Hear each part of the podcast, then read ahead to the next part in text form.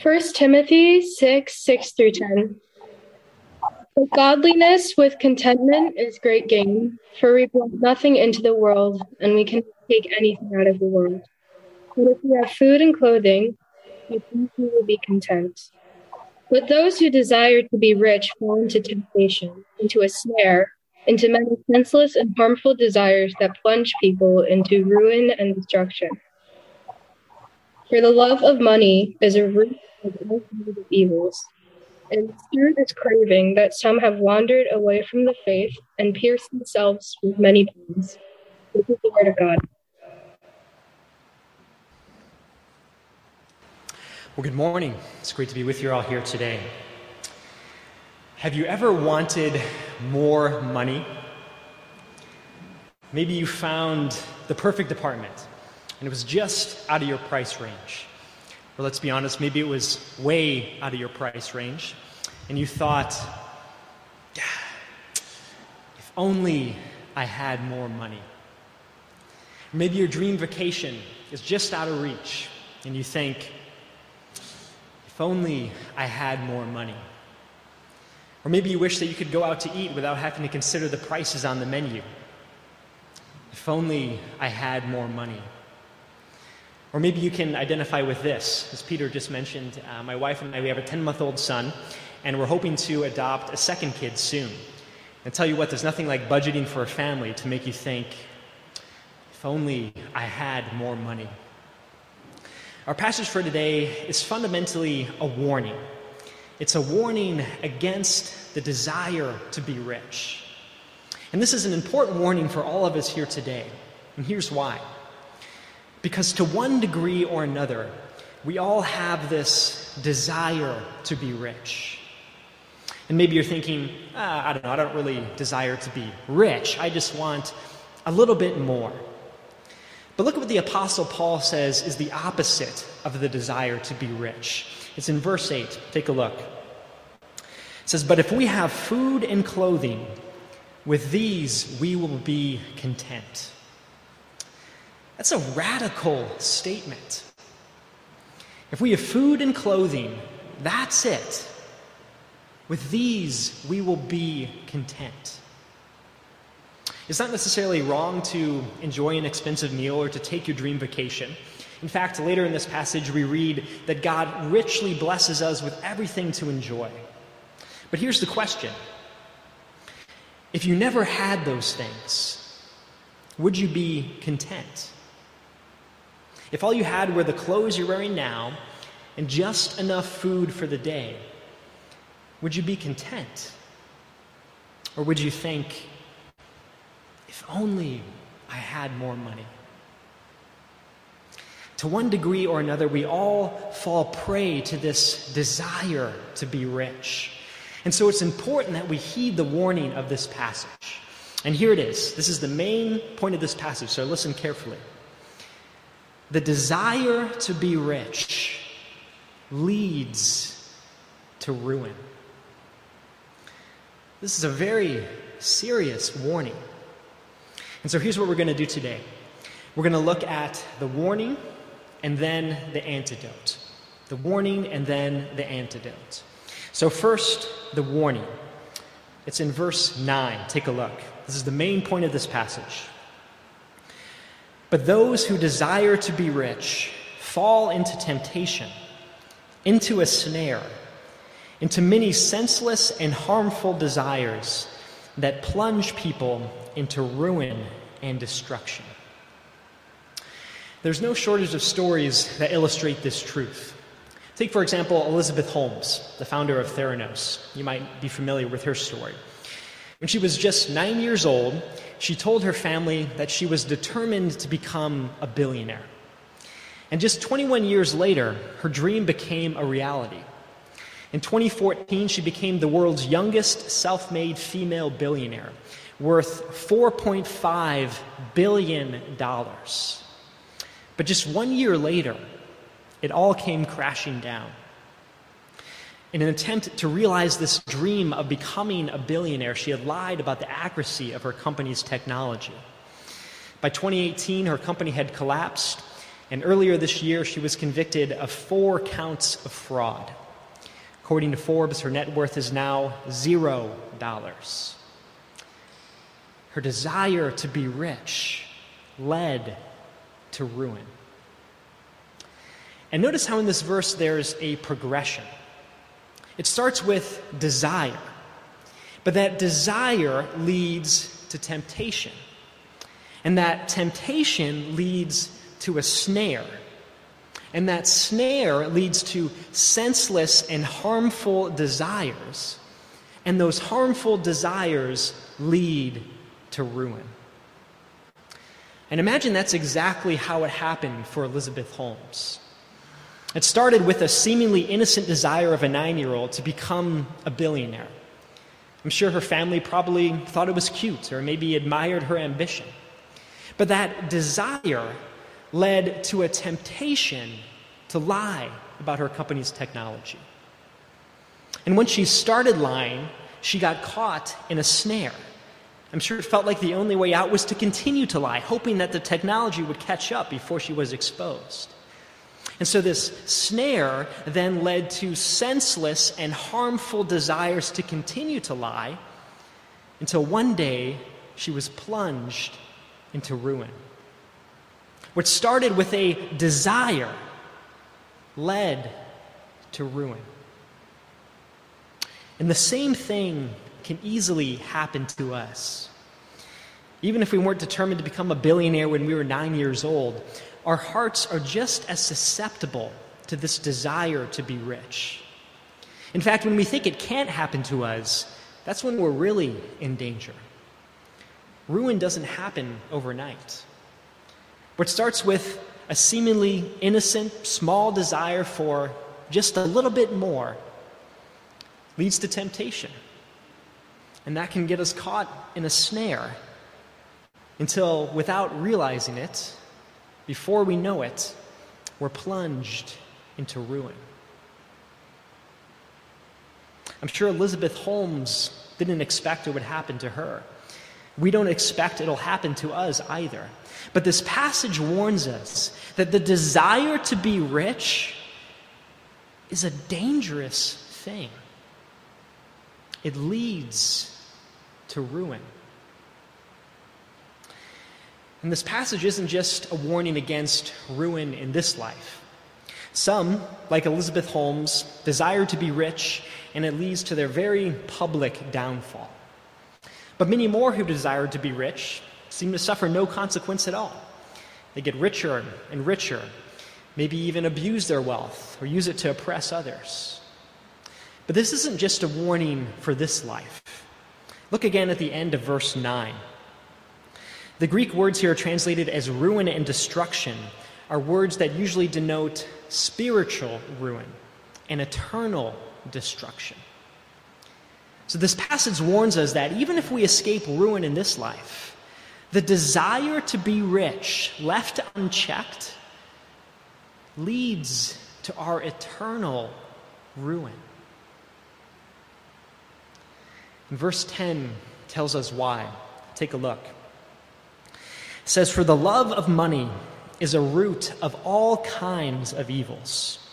And here's why this desire leads to eternal ruin. It is through this craving that some have wandered away from the faith and pierced themselves with many pangs. The desire to be rich leads to eternal ruin because it leads us to wander from God. And why does it lead us to wander from God? Because the love of money is a root of all kinds of evils. Did you know that you can change the color of a flower? With certain light colored flowers, you can change it to become any color you want. It's simple. Maybe you remember doing this in elementary school. All you do is you place a flower in water, you add a few drops of food coloring, and within a few hours, the flower absorbs that new color. It soaks up the colored water through the stem and it changes the flower. Now, that's a stem, not exactly a root like in our passage for today, but the principle is the same. The root determines what the flower becomes. If it's soaking up red dye, it becomes red. If it's soaking up yellow dye, it becomes yellow. And here's how this applies to you your root determines what you become.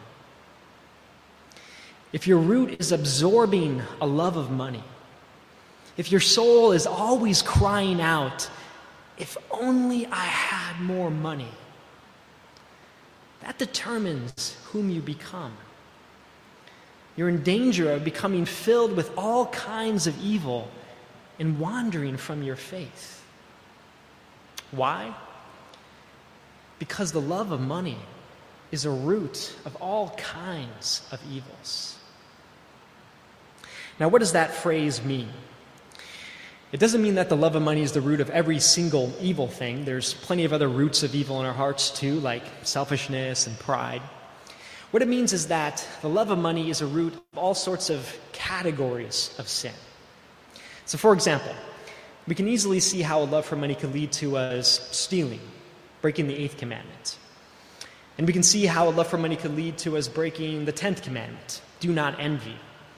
We envy that luxurious apartment or that lavish vacation our friend took last week. But a love for money can lead to all sorts of other kinds of sins, too. For one, a love for money can lead to us breaking the fourth commandment. Instead of making Sundays a day of rest, we make Sundays a day to catch up on our work or to get a head start on the week.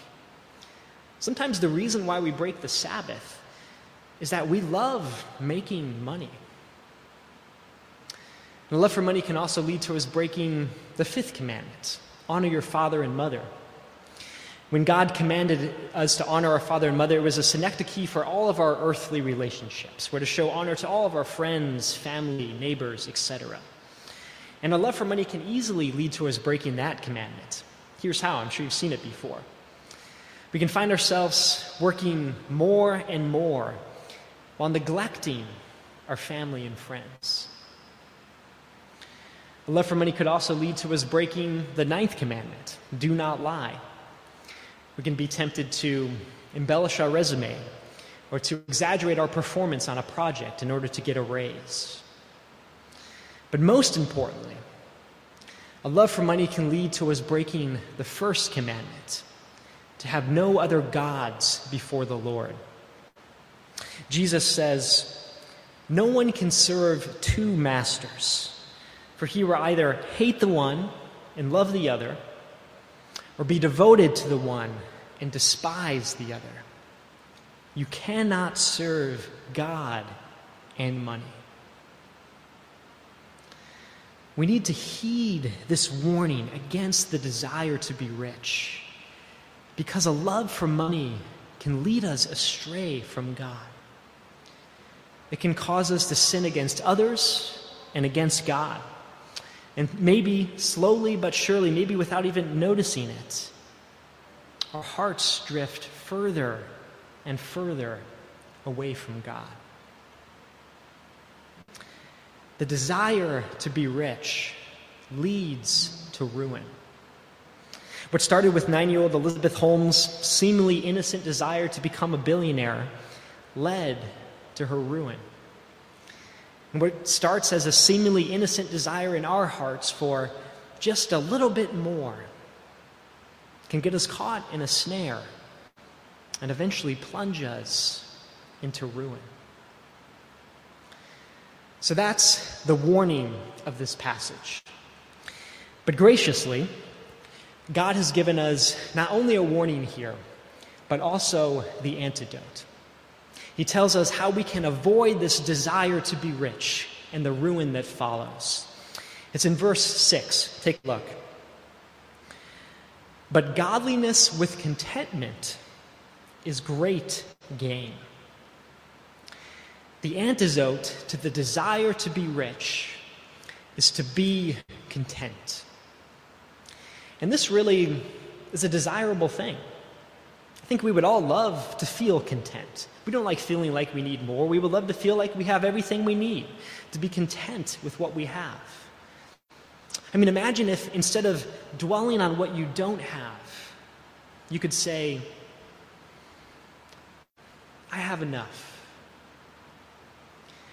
Imagine how much less anxious you'd feel. Imagine how much easier you could breathe.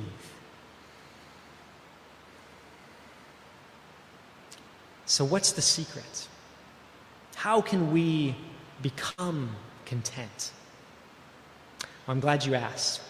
This passage give us, gives us two keys to contentment, and that's what we'll spend the rest of our time looking at. So, first, in verse 7, we see the first key to contentment. And here it is the first key to contentment is to reorient your perspective to reorient your perspective. Take a look at verse 7. For we brought nothing into the world, and we cannot take anything out of the world. This verse reorients our perspective. How? By reminding us that this life is not all there is, that there's something beyond it, something eternal and our earthly riches won't follow us there. See, if we think only about the here and now, then it makes sense to seek earthly wealth. If this life is all there is, then absolutely make as much money as you can so you can afford that apartment, so that you can go on that vacation, so you never even have to think about money. But if there's a life beyond this one, that reorients our perspective. It changes our focus from temporary, earthly wealth to true, lasting wealth. When we contemplate seeing God face to face, beholding his glory, and receiving blessing beyond comprehension, and suddenly earthly wealth doesn't seem so significant. It's petty compared to what's in store. It becomes almost an afterthought. We become far less concerned with wealth in this age because we're far more concerned with the treasure promised us in the next. And so we no longer say, if only I had more money.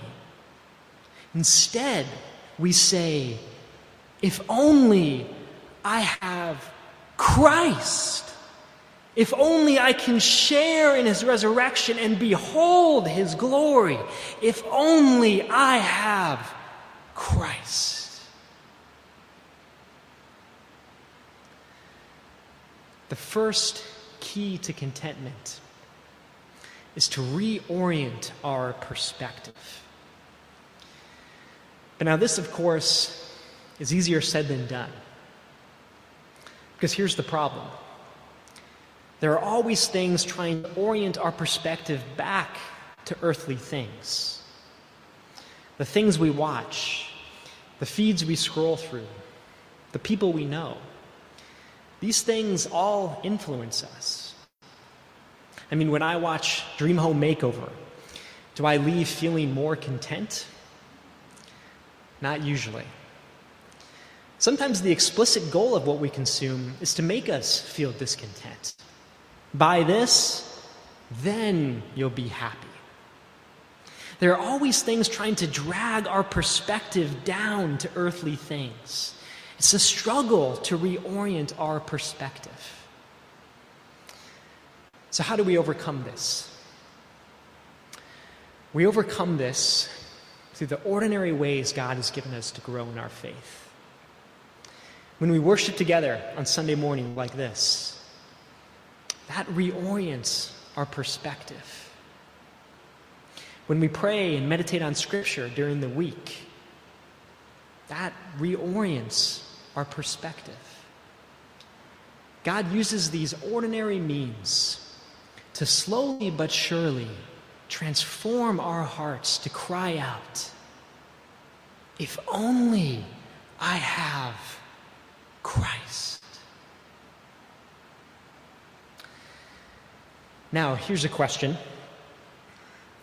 Since we're no longer focused on earthly wealth, does that mean that we should all quit our jobs tomorrow and take a vow of poverty? I don't think so. But it does change how we work. It means that we work with eternity in view. Instead of working for earthly riches, we work for the glory of God and for the good of others. And that could change your everyday life in big and small ways.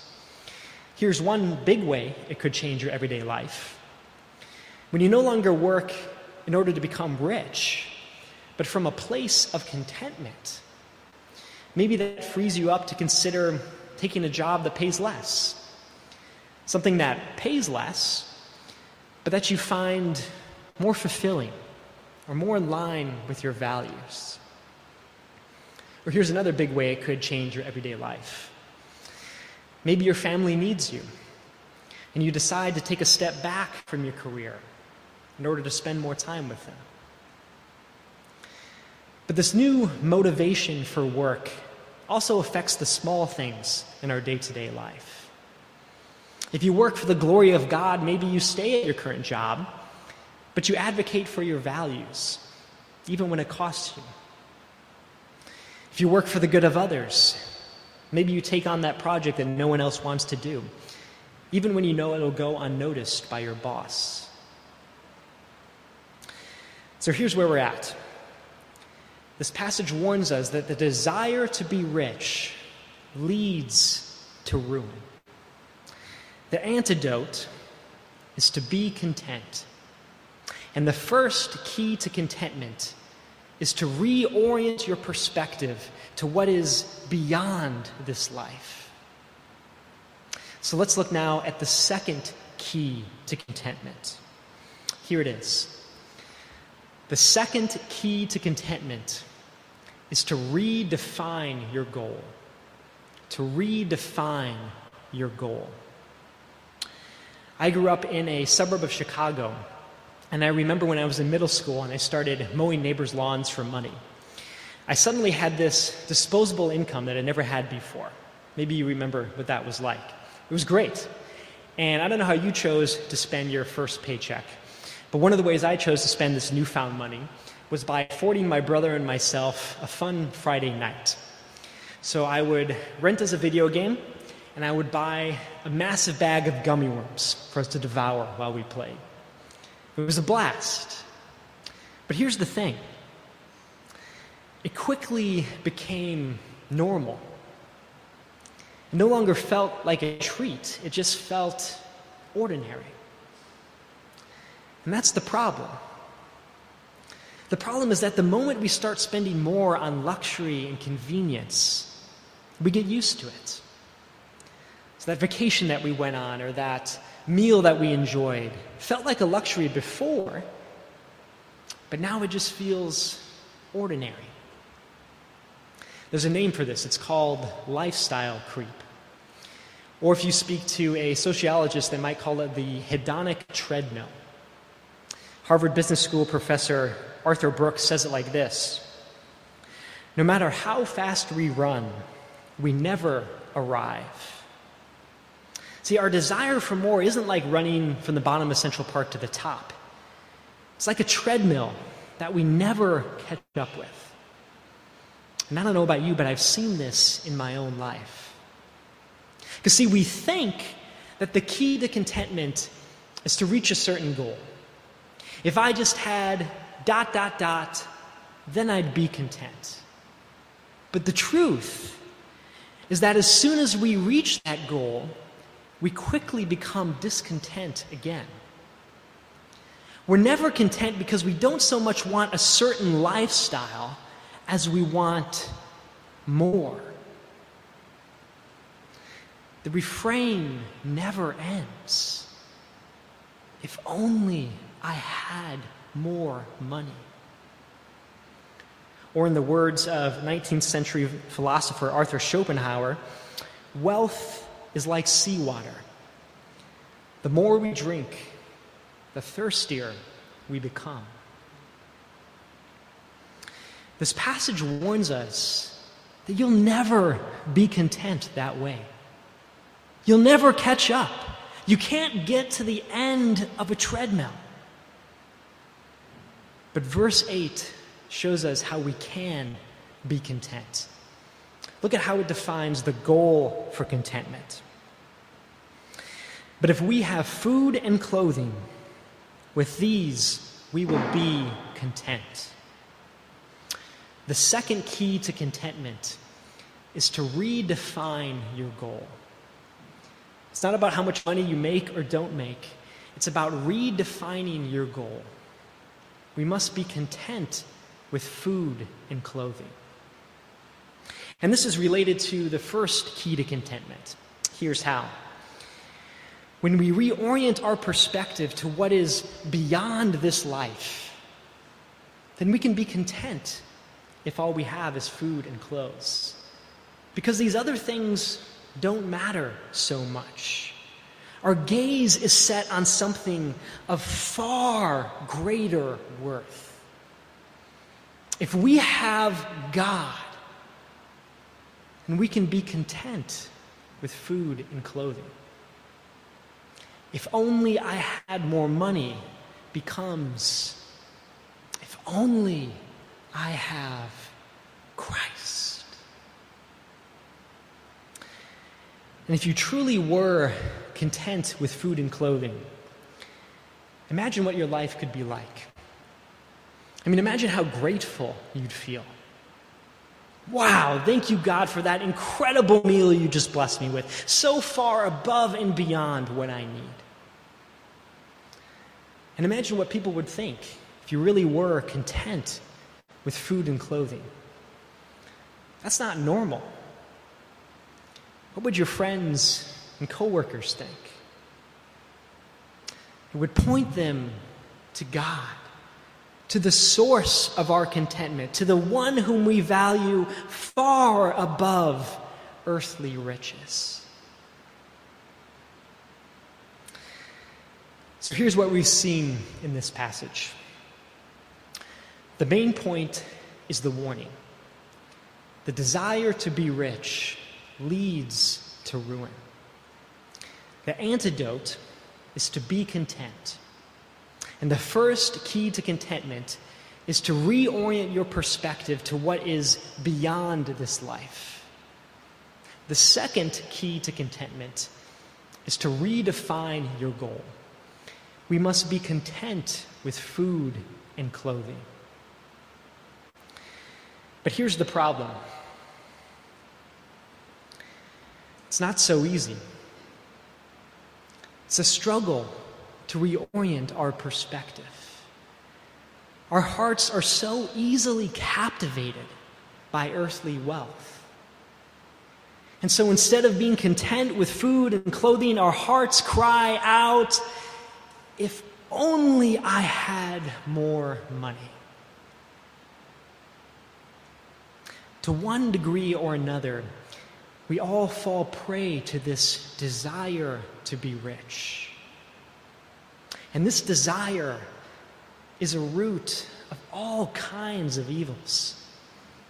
It leads us to sin against others and against God. And for our sin, we deserve the ruin that this passage warns us against. But the good news is that there is one who has borne that ruin on our behalf and who transforms our hearts to be content.